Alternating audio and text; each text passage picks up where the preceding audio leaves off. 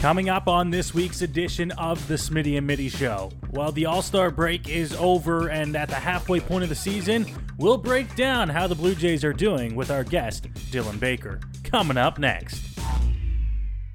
And now, Ladies and gentlemen, can I please have your attention? start your engine! 90% of the time, I have no idea what I'm talking about. Don't worry, nobody's listening anyway. The show that's got everyone saying, You're so dumb, for real. with Smitty. What you just said is one of the most idiotic things I have ever heard. Everyone in this room is now dumber for having listened to it. And Mitty. I've been in this business 15 years. What's your name?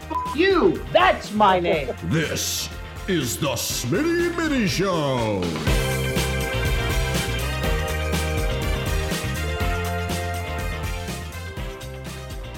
We are Smitty and Mitty. I'm Smitty.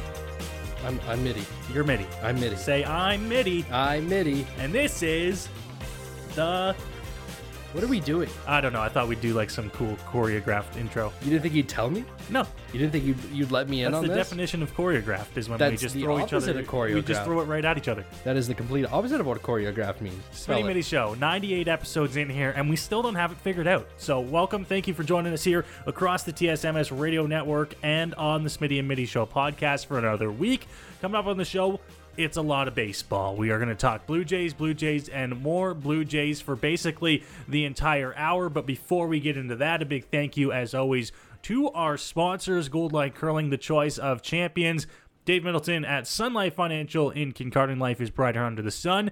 And we are also going to thank our partnership with the Jack Drury Memorial Dirt Bowl coming up in, what is it now, like two or three weeks? The excitement is brewing. Which scares me. You know why? Why? Because my wedding's two weeks after that. Yeah, that is scary. Is it two? No, it's the next it's week. It's the next week. No, two weeks. no, it's the next week. No, yeah, it is. Because that's our league championship, and we moved the league championship up a week because of miss the, wedding. Yes. Crazy. So we're getting there. You're almost getting hitched. like brother, that I'm is getting to the. I'm getting to the point of no return. I, Yeah. I I've got to pull the chute here some, soon. some would say you're already at the point of no I've got return. to pull the chute. You're already at the point of no return. Oh. Most of the things, well, I guess you were you haven't paid everything yet, so you're not quite at the point of no return. Once all you send all the money through for this thing, you're done. my fiance while i had covid was up at my parents house for the week to try and get away from me so they weren't next to me basically. And it worked. They didn't catch it so well done to us. But apparently my dad kept telling her that i was going to get cold feet and she called me at like 10 o'clock at night to reconfirm that i wasn't going to get cold feet which i wasn't impressed with because i felt pretty sick at the moment. And she woke me up in the middle of the night just to make sure. I told her i have a lot of money invested in this relationship I have two pairs of socks on. I'll be fine. listen, I can't lose all this money. I, I I love money more than almost anything else. Yes, Almost. Love for you, love for the daughter, love for money. Love for pennies. Yes, and baseball. I do love baseball. I do love baseball. I love me some baseball. Uh, do you want to talk some baseball now, or do you want to like give it like five minutes and then get into the baseball? Well, listen, we're gonna end up talking to baseball here with Dylan Baker because he's gonna join us here in a little bit. We're gonna have a round table. It's gonna be like forty-five minutes of baseball. We're gonna keep him for quite a bit. So I want to talk about the British Open. Okay. I want to talk about the LIV Tour. Okay. I want to talk about how the two combined. Okay. First of all, Rory, Rory McIlroy, I had money on him to win. I know, I, I had a large payout, and he couldn't scratch together more than a two under round. But Cam Smith had a phenomenal final round. Good weekend overall, but yeah, final round was fantastic. He gets asked in the pressers if he's going to LIV tour because it's been rumored. His response was basically, "Don't ask me that after I won." The typical LIV tour answer. And now so the he- rumors so he's gone, today, right? So he's gone. the rumors earlier in the week, and it might be even announced by now. We don't know Curse that, of the Smitty Mitty show. By the time this goes out, it'll be announced. that there is another group of players that are going to be leaving the PGA for the LIV Tour. And I think the LIV Tour is very smart. They saw and that they knew that the PGA was going to have this space where all eyes were going to be on them. British Open is the biggest golf tournament, maybe besides the Masters, one the 1A and 1B. They saw that that was going to be the big news. So immediately after, what do they do? They drop all these names that are leaving. They take the attention away from the PGA again and back to the LIV Tour. Because what are we doing right now? We're not talking about the phenomenal round. We're not talking about St. Andrews. We're not talking about the fact that Tiger Woods might have taken his last trip over the bridge. We're not talking about the fact that, I mean, Tiger didn't even make the cut, and these players that didn't make the cut. We're talking about the LIV tour and these players leaving. I think they are extremely smart. And Feherty is also gone. He was announced earlier this week that he's going to be gone. And Charles Barkley is in talks with the LIV Tour to go and be with Feherty on a call. What do you get more worried now? Is the LIV Tour now starting to become more than we thought it would ever be? Like now it starts to become depending on what these names are and who these names are that are about to come out. Uh, it starts to become a little worrisome, does it not? Right? For PGA followers, for golf followers who have known only the PGA and the PGA only for years and years and years. What is going to happen? This obviously makes the PGA weaker, obviously. I am more disgusted than surprised because I thought there was more moral integrity to some of these players that are already very rich and millionaires to not take the millions from a different tour that is, you know, backed by terrorists. So I thought maybe people would stay away from that, but it has been proven not true, and a lot of people have jumped ship.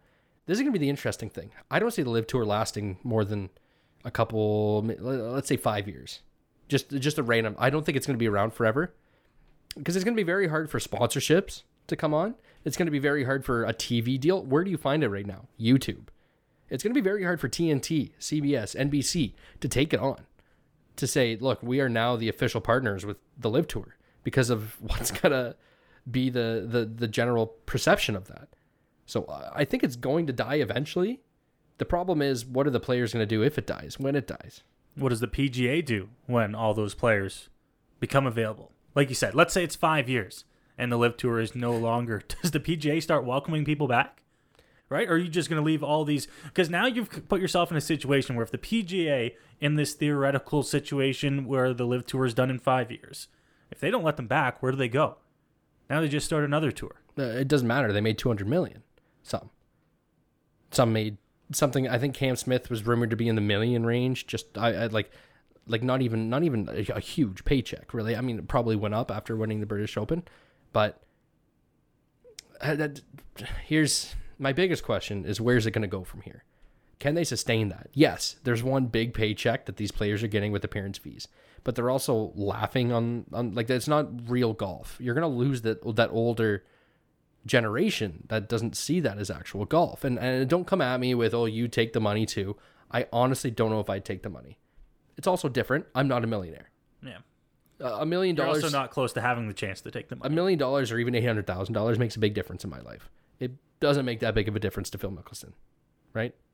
So they're really two can be completely different things. But I still don't even know if I'd take the money.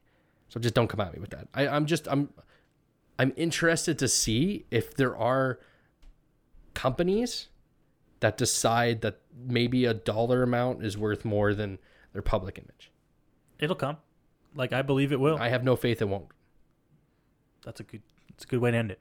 Good way to end it. Uh, do you want to move on and talk baseball? Let's talk some Blue Jays. 45 ish minutes of baseball talk. Well, it's going to be more like 40 by the time we throw our commercials. I don't think they care. They don't. Nope. They don't. Coming up on this mini mini show, joining us now, Mr. Dylan Baker, a good friend of mine uh, with the London Majors, also play by play with the Komoka Kings, and now he's going to hop on and join us to talk about the Toronto Blue Jays. Dylan, welcome back to the show. Good to have you on once again. Thanks for having me, guys. Always a pleasure to be on. I love a good Blue Jays roundtable, so let's get right into it. Uh, Blue Jays at the All Star break, 50 and 43, sitting in uh, third place in that last wild card spot give me a letter grade for the first half, for the first a little bit more than half of the season. C plus is probably what I would give them. Maybe a B minus uh, if I'm feeling generous. But uh, to be honest, I mean they're sitting in the third wild card spot. I believe we, we touched on before the show, and they're sitting in third place in the American League East. That's for sure. 50 and 43, like you mentioned. I mean this is disappointing for this team because there were World Series aspirations. The expectations were very, very high coming in. And while they're still doing well this season, while they're still sitting in a playoff spot and they're doing all right this year, they've got a winning record. They're seven games over 500 at the All Star break. It's a little disappointing, quite frankly, because this is not where a lot of fans expected the team to be. The bullpen's been bad. The offense has been streaky uh, as ever. And I mean, it, has been a disappointment for a lot of Blue Jays fans. So I, I'd give them a C plus. No, like, is that harsh? Is that well, harsh what would grade? you give him? We're, this is a round table. We got to go round the table. I give him a straight B, if not a B plus. Really? I was thinking B plus too. I listen. You're in. You know this. You know coming into this year that the playoffs are extended. There's more playoff spots up for grabs. There's a better chance of making the playoffs. You don't have to be as good as you had to be in years past to be in the playoffs this year. And I think the Jays, considering the problems that they've had, and uh, we all knew at the start of the year the tougher schedule they had in the first half, I'll take 50 and 43 at the All Star break. I think it's pretty good. My counter that is, and, and, I think going into what you have as the back half schedule for the Toronto Blue Jays, you're in a pretty good spot. Like I said, all you got to do is make the playoffs. I don't really care where you but land. The, the expectations weren't the playoffs this year. It was more than that, right? Like it wasn't, we're going to squeak into the expanded playoffs this season because they're bigger and we're going to have a pretty good team. The expectations coming into the year were this team is a World Series contender and one of the favorites to come out of the American League and at least play in the World Series. Right now, I mean, there are quite a few teams that are better than them, having better years. And just based on the expectations, I give them a C plus. But you're right that the performance hasn't always been bad when we uh, it's tough when we look at expectations because you look at the Atlanta Braves of last year, right? They were below 500 going into what the last two months of the year, something like that. Went on a hot streak. As long as you make the playoffs, you can get there. So right now, the focus is let's make the playoffs. The Jays had an extremely tough schedule to start the year. They had the longest uh, game streak that you could possibly have under the CBA. I think it's 26 games or something like that. They went through. They lost their fourth starter. They lost Ryu they went through a stretch in that bullpen where, for one, they were getting taxed a lot because the starters didn't get very deep. But on top of that, they were using guys like Thomas Hatch. They're using guys like Castillo, guys that they really shouldn't be using because of injuries. When Phelps goes down, when Yimi Garcia goes or Jimmy Garcia goes down, who's supposed to be a huge part, a huge setup part of your bullpen, he goes down for a while. That's going to leave a huge a huge blow. When David Phelps is down, that's going to leave a blow. And you're left with guys like Cimber who, you know, just don't throw that hard. And even Romano, just he went something like I think I think in one month he only had four appearances, so he was obviously hurting too. He wasn't doing the the normal 100 Romano things that we have seen in the past. So this team has been, you know, hurt a little bit with injuries. They've been hurt with schedule. It is going to look up a little bit. They've gone through their road swings. You know, the the uh, the West Coast road, road strings road swings are always the hardest. They're always tough. You're going to go below 500 on those. It's going to happen. So this team has been behind the eight ball and to be in the place where they are in a division with four teams over 500 i mean that's it's not bad. It's really not bad. There's somewhere to go up. There is disappointment to be had but we do have to look at it from the larger picture i think here. And that's why a b plus for me is where i sit I don't I don't disagree with that. I think all the points that you made were accurate in terms of injuries, especially with how plagued this team has been and the guys that they've had to use. You mentioned Hatch and Castillo, who really shouldn't be in the big leagues at this moment in time. But at the same time, you look for guys to step up, and we haven't really seen that. I mean, the offense, you look at Vladdy and you look at Bo, they're having underwhelming seasons, especially considering the performances that they both put on last year. Uh, Vladdy's in the All Star game once again this season, but he's only batting in the 260, 270 range. He's not the guy that we saw last year. Alejandro Kirk is the was the best hitter on this team in the first half, and Alejandro Kirk is a great hitter and he's a great catcher, but you don't want to be on the team where he's your best hitter, especially if you've got guys like Vladdy and Bo who you expect more out of, and you haven't gotten that so far. But the, that is once again kind of where I go back to, and and not to do with your grade, but Jays fans in general and media, they look at it. There's try, a lot of panic. We try to Jays find fans. the panic and we try to find the negatives here. But when you just said that the Blue Jays' best hitter has been Alejandro Kirk, Vlad, Bo, guys like that have been under, underwhelming, and you're still sitting in a playoff spot at 15 43, right? Now you just look at we're going up from here right? You hope you don't go down from here. And if you go down from here, then yeah, it's a terrible season. But now you look at the back half of this schedule where it hopefully gets a little bit lighter and you're just going up from here, right? You maybe move up into that two or or, or that first wild card spot. You're not going to finish first in the division. I think that's out of reach. But I mean, yeah. you, you look forward and and trying to move up a couple spots in the wild card here. You're basically just trying to you're focusing on making the playoffs. That's that's all you're doing. Once you're in the playoffs, you have I mean, they're top three in the rotation when you look at Gausman, Berríos, and Manoah, Those are going to play against anyone, really. Any almost Absolutely. any starting three that that any team's going to throw at you. So as long as you can get to that point, and the next point I wanted to talk about, we'll move on a little bit here, was Vladdy. And you mentioned him there when you're talking about struggling hitters. And I'm I'm concerned that what happened last year for Vladimir Guerrero Jr. almost, you know, winning every category, probably should be the MVP, if you ask me. That kind of tainted a little bit of what the Blue Jays fans see him as. I don't think that's what he is.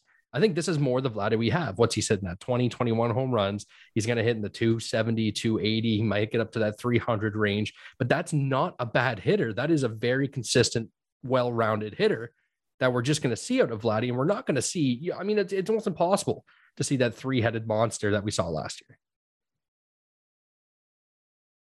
I agree with that uh, to an extent. I mean, I think that Vladdy coming up through the minor leagues was this guy who always had the 80 hit tool. He was like the best hitter in his generation. He's the best hitter of our generation. He's going to come up and do all these great things. And he put up nearly a 400 average in New Hampshire at double A. And I understand that's double A, that's not the big leagues, but he kind of came up, had an underwhelming first couple of years, got into shape, and really dominated the 2021 season you made your case for for him being MVP, and, and there was certainly a case to be made right there because he had a great year in 2021. And if this is the Vladdy that we're going to see down the road, I don't think it's a bad thing. But I mean, once again, I go back to expectations based on what we were told as he came up was that this guy was this generational talent. So I do think it's in there for Vladimir Guerrero Jr., but it's, it's quite probable based on the results that we've seen in his big league career. I mean, now he's in his fourth major league season, which is crazy to think about because it feels like just yesterday he was called up to the big leagues. But I think you're right that this is probably more of what we've got from Vladimir Guerrero Jr. because this has kind of been the, the, the production that he's put up in three of his four years in the big leagues now. And it, it, I think Jays fans are always going to be looking back on that 2021 season and saying, well, Vladdy needs to get back to this point. That is the real Vladdy. He's struggling right now. I don't know if that's true. I, I, think I'm in agreement with you a little bit that he's kind of going to be this 280 guy. I think even right now or earlier in the season, he was underperforming that 280, 270 mark uh, in terms of batting average and wasn't quite himself chasing pitches outside of the zone. The one thing that has been bad for Vladdy this year is his chase rate has gone much higher than what it was last season and even in the back half of 2020. It's gone up and he's chasing pitches outside the zone. He looked a little bit lost to begin the year. But I don't I don't think that having the expectation that Vladdy's going to be leading the league in batting average or close to it and having over 40 home runs, I don't think that's the guy that we're going to be seeing in the future. Uh, yeah, I think if you were to tell me that Vladdy over his career is going to be, you know, somewhere around that 300 mark because he's a very good contact hitter and he does have a good eye. He's just kind of expanded a little bit right now as we speak. But if you tell me he's going to be kind of around that 300 ish mark, he's going to hit you 35 to 40 bombs, somewhere in that range. He's going to drive you probably 100 RBI just because of where he is in this really good order. Then I don't think anyone can complain with that. It's not somebody who's going to be a all-star kind of he's not he's going to be an all-star. He's not a guy who's going to be an MVP, but he's a guy who's going to put up solid numbers and be a productive hitter. And you can't take that in vain. You have to take that with a, with a grain of salt. That you know that is really good. That's not maybe not his his ceiling, but that is really good. Well, and so many times we we think about Vladdy and his offense, right? But how far along has his defense come in the last year, two years? I mean, that is part of his game that I think um, we kind of overlook a little bit, and I think it's it's really become an important part of his game. If he can be um, a 270, 280 hitter and play good defense at first base, I'll take that any day of the week. For sure. No, Vladdy's really taken huge strides in terms of his defensive ability over the past couple of years, even last season. I mean, we really saw some plays that we didn't see in the 2020 campaign from Vladdy, and he looked he looked much better over at first base. He looks more comfortable at first base. And there was that one mishap where the ball went through his glove in Seattle, but that's no fault of Vladdy's. It's just the glove wasn't built uh, well enough for for that throw from David Phelps. Um, but Vladdy has looked comfortable. He's looked stellar at first base, and that adds to his game. A stat that a lot of people like to go back to in terms of evaluating players is wins above replacement, that war metric. Well, defense plays a big part in that. So if you're going to use that as your stat, your go-to stat on whether a guy is a good player or not, being good defensively, being a solid contributor on defense is going to bump that up. And if Vladdy can continue to build on that game over at first base, that's a huge asset for the Blue Jays. And we talked about how the Blue Jays struggled a little bit here, uh, specifically going into the All Star break. But the week leading to the All Star break, a big change. Mr. Charlie uh, no longer with the Blue Jays. Dylan, is this a great move, a good move, an average move for the Blue Jays? Uh, I know it's surprising for a lot of people, but is this going to be the move that is going to help the Blue Jays in this back half of the year? I, I'd like to think that it's a good move. I'm interested to see how John Schneider fares at the helm of the big league ball club. I think one of the things that has really come out in the past week was that the Blue Jays just weren't responding to Charlie's messaging anymore. Um, you need a guy who's going to hold a team accountable. And Charlie's ever positive, nice guy uh, mentality was just not doing that for the team at this point. And Mitty, you and I have talked on Twitter a few times about whether Charlie Montoyo was a good manager or not. And he's certainly had his fair share of mind boggling moves. I will maintain that Charlie Montoyo was the correct choice to manage this team at least for 2019, 2020. Maybe not last year. It could be that he was part of the reason they didn't make the playoffs just with some of the bullpen decisions, but he was great to bring these kids up to help them learn. But as the expectations got higher, guys were underperforming this season, and Charlie just wasn't holding them accountable. John Schneider's a guy from all the things that I've read about him in, in his time uh, in the minor leagues, where he won several championships with this Blue Jays core he held guys to high standards. He knew that they could play better, and if they weren't playing up to their standards, he was going to uh, to get angry, to to kind of make things happen in the clubhouse to ensure that they got back up to the level uh, that they were expected to be at. And I think that if John Schneider can continue that in the major leagues, that's huge for this team. The one thing that I will say about this move is a lot of people are hoping that John Schneider will bring some big change to the Blue Jays ball club from a strategic perspective. I don't think that's going to be happening because I think a lot of the calls are coming from upstairs, but also John Schneider was influential in how the Blue Jays managed their bullpen in the past and how they manage their defense as well. A lot of people have pointed to the shifts this year. That's John Schneider, from what I've heard, from what's been mentioned around this team. When the Blue Jays were, were shifting significantly, especially at the beginning of the year, that was a John Schneider recommendation. So I think from a, from a strategic perspective, the Blue Jays aren't going to change very much. this team that was anymore. And as and a big part of being a big league manager, especially in Major League Baseball, and this could be said for head coaches uh, around pro sports, but in Major League Baseball, where everything is so analytically driven, and oftentimes it'll be the guys upstairs that are making the calls. A huge part of your job, maybe the main part of your job, is keeping the guys in that locker room in order and ensuring that you're still getting the best out of them every single day because the baseball season is a marathon. It's a grind. You've got to make sure that everybody's giving their best uh, in every single game. And Charlie Montoyo just wasn't able to do that.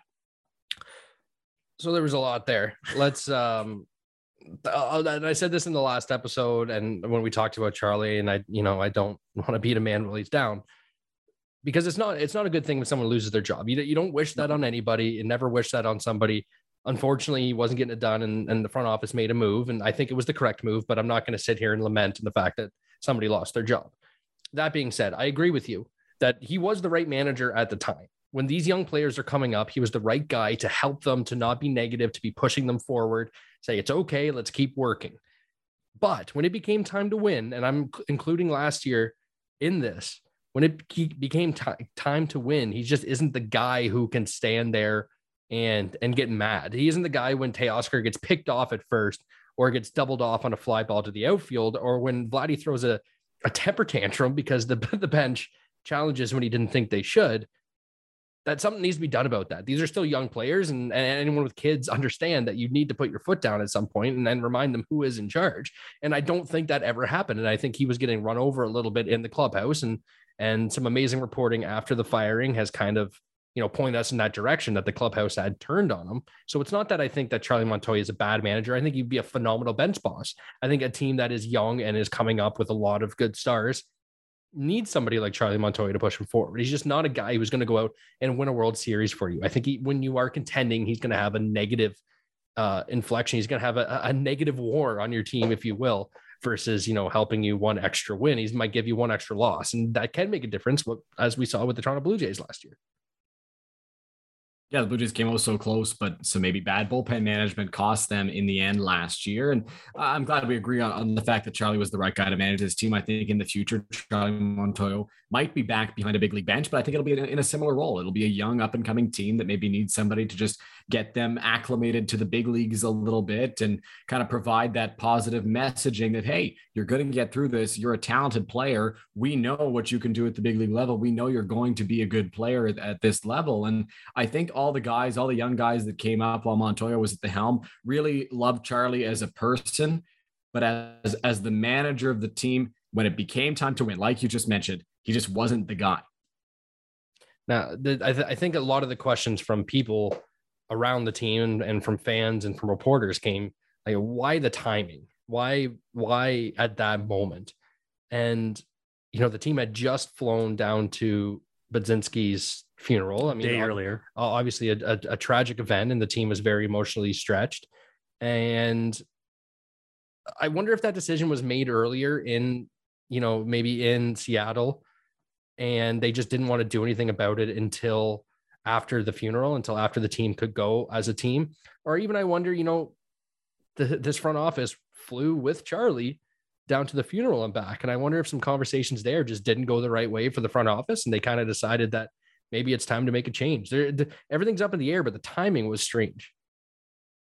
The timing was strange for sure. And I, I think personally that it was a move that was made in the Seattle series, but they didn't want to, to do it right before they were supposed to go to the funeral of Julia Budzinski, who tragically passed not very long ago. And they didn't want to even do it the day after. So they waited for the game to be completed. Uh, and then it kind of felt odd that the firing came after a win. And to be honest, I was shocked that they fired him mid-season because you could kind of tell if the Blue Jays continued to trend in this direction that it was going to be Charlie's last year as the manager of the Blue Jays. But one of the things that this front office has shown us time and time again ever since they've been with the Blue Jays is that they don't make um, like on the nose decisions. They are always well thought out. Uh, they like to take their time with decisions like this. So I was pretty surprised to see this come mid-season. But I think the road trip to Oakland and Seattle was was so bad and the Blue Jays just looked lost. You mentioned the reporting after the fact where uh, we kind of got a sense of, of what the Blue Jays clubhouse was like.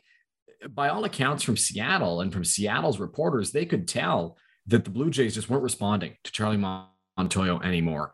And uh, I think that it, it, became time, it became evident to the front office that it was time in Seattle, maybe even in Oakland, when you were not getting the results against the worst team in baseball. You won one of three games in that series, which is unacceptable for a team that sees itself as a World Series contender. And then to go into Seattle and get swept in four games.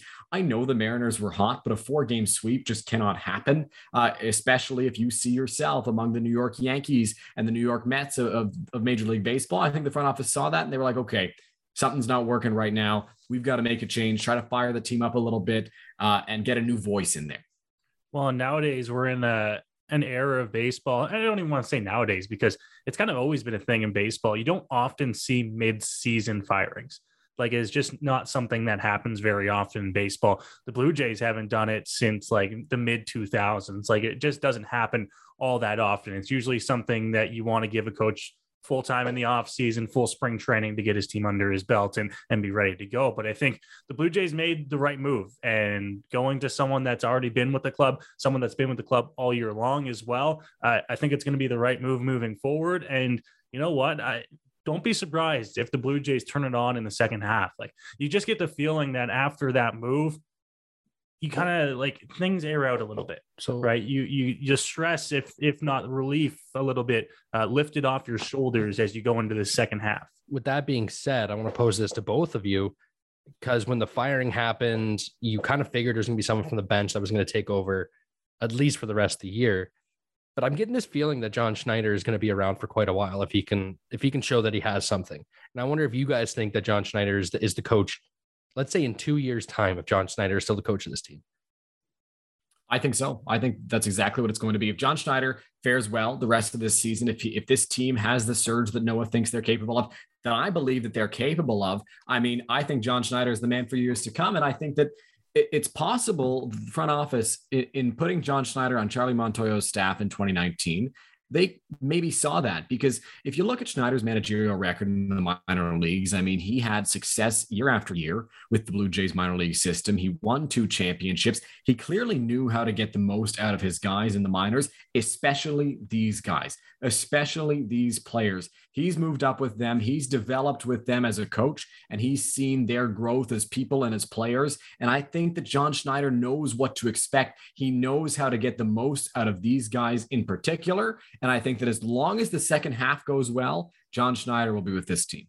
I think that's the key, right? Right. What what you just said right there. I think that's the key. If this second half goes well, and, and, what is well is well still finishing in a playoff spot and then losing in the first round. Like, is that considered well? I would like to think that he's got to win a playoff series, right?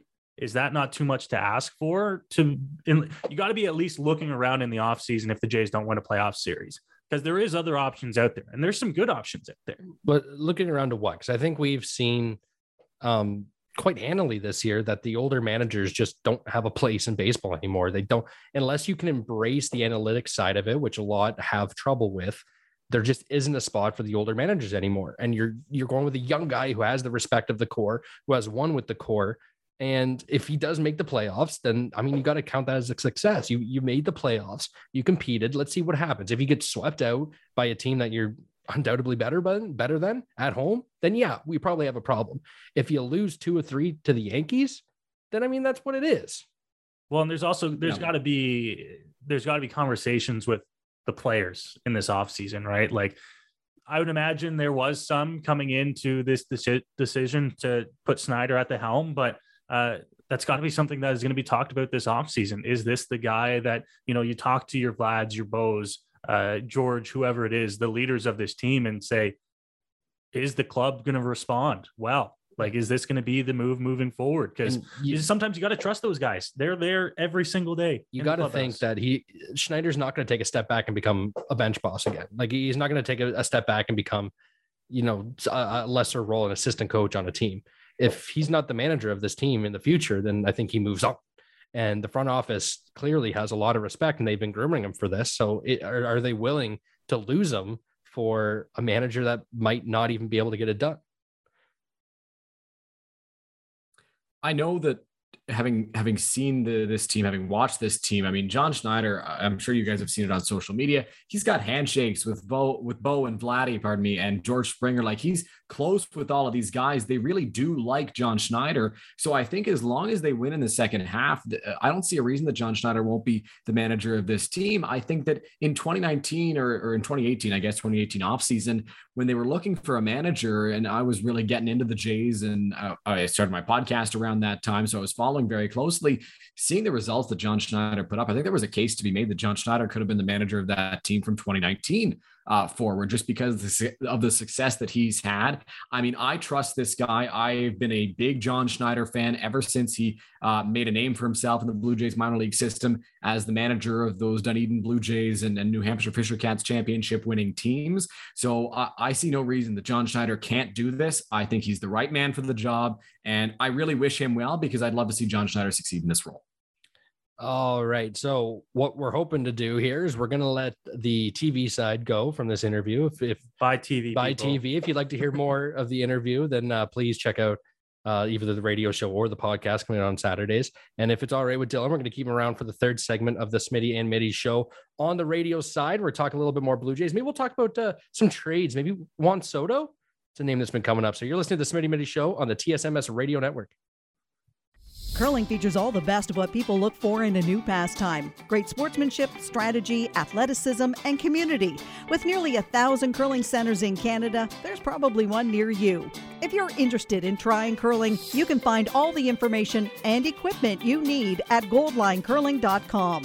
Goldline, the choice of champions. Listen. We all know someone affected by mental health, and that's why we at the Smitty Mitty Show have joined forces with the Jack Jury Memorial Dirt Bowl, happening at 9 a.m. Saturday, August 13th at Pearson Soccer Fields in Port Elgin, Ontario. A day of flag football awaits you, concluding with raffles, auction, and dinner at the Queen's Bar and Grill. With over $30,000 donated so far this year, looks to be the biggest ever. For more information and where to donate, please visit the Jack Jury Memorial Dirt Bowl on Facebook. I'm Dave Middleton, a proud Sun Life financial advisor, and I've got some fantastic ideas for the money that's building up in your bank account due to COVID 19. Make more and protect more. Visit sunlife.ca slash dave.middleton. You're listening to The Smitty and Mitty Show. Welcome back to the Smitty Mitty Show here across the TSMS radio network and on the Smitty and Mitty Show podcast. Dylan Baker joining us, and thankfully, he's going to join us for another 10 ish minutes here on the back half of the show because we are not done talking about the Toronto Blue Jays. We're going to talk trades here in the back half of the show because the Jays are doing good 50 and 43 coming out of the All Star break. They've made a manager move. Now they have to make some moves on either offense, pitching, or both if they want to have success this year. Am I wrong in saying that? They're not going to win with the team that they have right now. No, no, they they won't be. They there are moves to be made right now, especially on the pitching side of things. I trust the offense more than I trust the pitching. That bullpen is a disaster. Uh, one or two ideally moves would need to be made there. Maybe you pick up another starter. Doesn't have to be an ace, but somebody who can provide some more depth in there because you've got Mitty talked about it earlier in the show. You've got Berríos, Gausman, Manoah, a great one, two, three. Then there's kind of a gap, and then you've got Kikuchi, who has been um, on another planet in the worst possible way this season. So you need to pick up at least a few more pitchers uh, at the trade deadline if you want to succeed. Does Kikuchi get another start this year for this team? That's yes. a really good question. And it's one I don't know. See, they have a lot of money. They have a lot of money tied up in them. And with this Phantom IL stint, he does qualify to go down for rehab starts. So maybe they send him down and hope he can find something. But I, if you're not going to start him, throw him in the bullpen. A lefty yeah. that can throw high 90s with with a good curveball, and you need some swing and miss in the bullpen. What the worst thing that can happen is he doesn't fit, he doesn't work out, and you probably release him. Well, he's got a great fastball. His issue is he doesn't want to throw it ever, whether he's starting, whether he's in the bullpen. Like his problem is that he doesn't throw the fastball enough and he can't command any of his stuff. So if he can't figure that out, I mean, then you do have to release him. Like you mentioned, there is a lot of money that's tied up into him. I think it, they signed him to what a three-year, thirty-six million dollar deal Too in much. the offseason. He's getting paid twelve million dollars per per year by the Blue Jays, and that's not great if you're the Jays and you've seen the results that he's got right now. But what's the max you can be on a rehab stint? Thirty days. That could be six starts for Kikuchi if you play your cards right. Um, max out his time in the minor leagues because he needs to work on things. He needs to figure out his mechanics, eh, eh, whatever is going wrong right now for Yusei Kikuchi. He needs time to figure that out. If there was no, if there were no contractual obligations, I don't give him another start. But there's a lot of money, like you said, tied up into him, and I think that makes the Blue Jays a little more hesitant to just throw him in the bullpen. Plus, the stuff is just so good. Like the stuff is, it is. He's good. He's a good pitcher. I've seen a lot of comparisons to the Tanner Roark contract, and I don't think you can make that comparison no. at all because Tanner Roark stuff did not play in the majors, and it is not that Kikuchi's stuff doesn't play in the majors. We saw in the first half of last year, it definitely can play. It can play as an all-star caliber but he just needs to be able to find the plate again, build a little bit of confidence. Half of this is probably because everyone keeps, you know, dumping on him. he, uh, even though he doesn't, you know, speak the language very well, he knows what's happening. He knows that people are nervous every time he's out there. He knows that he, if it's not the New York Yankees, he just seemingly can't pitch against them. So he understands this. He needs a little bit of confidence back and to realize that his stuff is nasty. Yeah, no, he's got great stuff and he's got a really good fastball. If he just throw the fastball more, maybe the results wouldn't be down to like a two ERA, but we'd see better numbers and better starts from Yusei Kikuchi. He's got an unwillingness to throw that fastball, and that's been one of his biggest issues. But his stuff is there. It can play in the big leagues. He's a guy who, who can be a great back of the rotation starter and a good front of the rotation starter, as we saw last year when he was with the Mariners. He was an all star with Seattle last year. So he's got to just find that form again. And like you mentioned, that confidence, if you can build that back up, I mean, that's huge. But the Jays still need someone else, right? Like you're yes. not gonna, you're not gonna, whether it's like you said, a starter or I'm thinking you need to go out there and find yourself a shutdown bullpen arm.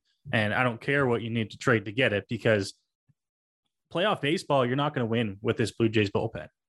I don't think you are. I, I, there's no there's no recipe for success there, right? Unless you're getting seven or eight innings out of your starter, which in the playoffs you're probably not going to get.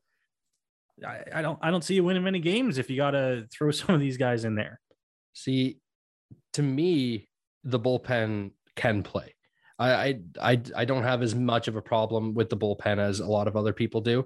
You have guys like Mayza has had a bad year, but he is a left-handed sink ball pitcher who throws pretty hard. You have Cimber who throws from a different angle. Just because he doesn't throw hard, people don't like him. But you know what? He get he's effective. He gets stuff done. You have Yimi García, who's been phenomenal when he's been on the mound. And he's a guy that if you can get to, if the problem here has been the starters exiting in the fourth. And we've seen with John Schneider that he's allowing these guys like Stripling to go third time through the order to get into the seventh. If you get into the seventh with his bullpen, it's almost over because you have so many options, including a, a really good closer, a really good setup guy, and options around that. So if, eh, the problem is they're not getting deep into those innings to get. To, you're, you're having to use guys like like Trent Thornton in, in, positions where you don't need mm. to use Trent Thornton, where you don't want to use him. I don't, I don't, think you use Trent Thornton in any position. If the starters can get to a better spot, then this bullpen looks a lot better. Trent Thornton, you can probably use him down in AAA. That's where that's where he can. Trent Thornton, again, was an innings eater. He was on the mound every five days. He didn't give you a three RA. He gave you more like a five, but he was out there every single day, eating innings, getting into the sixth and seventh inning. There's something to say about that. Mm-hmm. Yeah, then the sixth and seventh inning down five runs. Yeah. That's the issue with Trent Thornton. Well, or right? like Kikuchi just, puts you down by five in the third inning. that's that's fair. Um, I mean, Thornton was efficient, more efficient than Kikuchi was, that's for sure, because Kikuchi I think he we've had times where he's been up near 80 pitches in the third inning or something close to that. Like he's been ridiculous at times with how many pitches he throws uh, in those innings. I don't know. I mean, I feel like this Blue Jays bullpen needs more. I think I think they don't have enough. Um, there have been guys like you mentioned having down years. Mayza's had a down year. Yimi García had like a two week stretch where he wasn't very good, but other than that, he's been awesome. Uh, for this Blue Jays team, and Romano has been very good uh, uh, in that closer role this year. So I think there are some good pieces, but you look at some of the World Series teams of the past. I always look back when I want to talk about a great bullpen. The uh, 2015 Kansas City Royals were fantastic out of that bullpen. I know that's what seven years ago now, so time has passed. But even last season with the Braves, they had Matzek, they had Minter, they had Will Smith, they had Luke Jackson.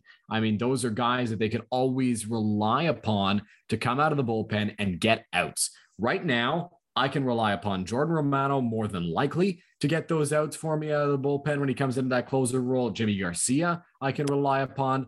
I don't trust anybody else at the moment, and I like Adam Cimber quite a bit because I, th- I think that submarine pitcher is is a, is a fun guy to watch, and he can get outs. But right now, he hasn't been doing it. So I trust Romano and I trust Garcia out of that bullpen. I don't trust many more arms, so I do think that they need to add to that pen.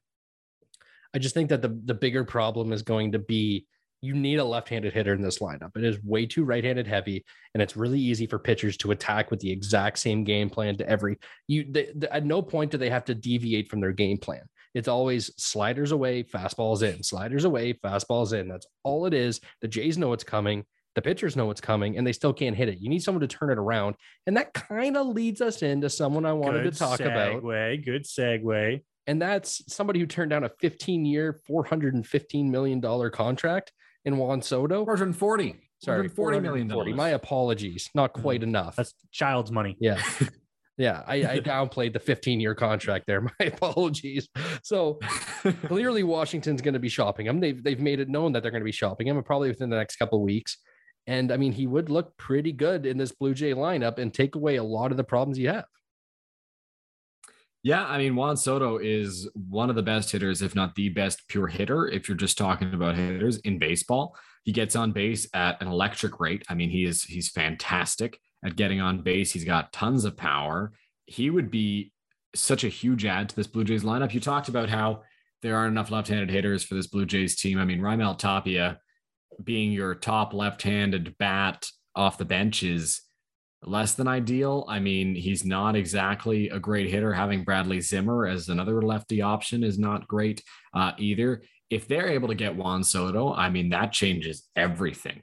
Uh, not only would it change everything for this year, it would change everything for the next two seasons while Soto was under team control. To get him, I think I saw today that Jon Heyman reported they'd need to uh, send their top four prospects. The, the Nationals are going to be looking for a team's top four prospects packaged together, along with a couple of young major leaguers and a team that is possibly willing to take on Patrick Corbin's albatross of a contract. the Blue Jays could, in theory, do all of that. Um, they've got young big leaguers who they they feel are expendable. You look at a guy like Danny Jansen or Lourdes Gurriel Jr., maybe even Alejandro Kirk, depending on how you view your young catchers and the catching situation. They've got top four prospects who are there. Uh, Jordan Groshans, I think, is still in the top four. You've got Ricky Tiedemann, who's been fantastic in the minor leagues. Gabriel Moreno, Orelvis Martinez. They've got a strong top four. The Blue Jays could absolutely make a play for Juan Soto. Will they be willing? That's the uh, that's the real question. So basically, if you take those four prospects that you kind of talked about there, we're talking about Groshans, we're talking that this is the one I kind of saw floated around. You're looking at Moreno, you're looking at Groshans, you're looking at maybe Otto Lopez and Orelvis Martinez. And then off the major league, you're looking at um, Lourdes Gurriel and probably a Cavan Biggio. Does that get it done? I think you need more than Biggio. I think they the Jays would probably try to move one of their catchers uh, whether it's Kirk or Jansen, just because you've got a, a, bit of a backlog in that. I guess maybe when you're trading Moreno, it's not quite the case, but I think they need to give a little more than Cavan Biggio. To be honest with you, I just don't care about the prospects. They can give away any prospects they want because prospects are are exactly that. They're prospects. They flop all the time. They don't succeed very often. You have guys like like Groshans who have been in the minors for years, and who knows if they'll ever really make an impact on the major league roster. Look at the trades that that um, Alex Anthopoulos made. How many of those guys are legitimate stars in the major leagues right now, or even better than than, than what David Price is, the guy that you really acquired now? I don't think any of the guys. Kendall Graveman's probably your best one, and he's a closer. So prospects are prospects. The major league roster is different. As long as it's not Manoah, I don't care. You can give away almost anyone. And I mean, not the core, right? You're keeping the Vladdies, you're keeping the Bows. But when you're looking at the young players, other than Manoah, you can trade almost anything. Anyways, Dylan, we really appreciate you joining us, talking Blue Jays here for, I mean, about 40 minutes. So we appreciate a that. lot of Blue Jays. A long time. So that was Dylan Baker of, I mean, pretty much everything uh, you could think of. Uh, we're, yeah, we're going to wrap up the Smitty Mitty show on the other side. It's the Smitty Mitty show on the TSMS radio network. I'm Dave Middleton, a proud Sun Life financial advisor, and I've got some fantastic ideas for the money that's building up in your bank account due to COVID 19. Make more and protect more. Visit sunlife.ca slash dave.middleton. Listen, we all know someone affected by mental health, and that's why we at the Smitty Mitty Show have joined forces with the Jack Jury Memorial Dirt Bowl, happening at 9 a.m. Saturday, August 13th at Pearson Soccer Fields in Port Elgin, Ontario. A day of flag football awaits you, concluding with raffles, auction, and dinner at the Queen's Bar and Grill. With over $30,000 donated so far this year, looks to be the biggest ever. For more information and where to donate, please visit the Jack Jury Memorial Dirt Bowl on Facebook. Curling features all the best of what people look for in a new pastime great sportsmanship, strategy, athleticism, and community. With nearly a thousand curling centers in Canada, there's probably one near you. If you're interested in trying curling, you can find all the information and equipment you need at goldlinecurling.com. Goldline, the choice of champions. This is the Smitty and Mitty Show.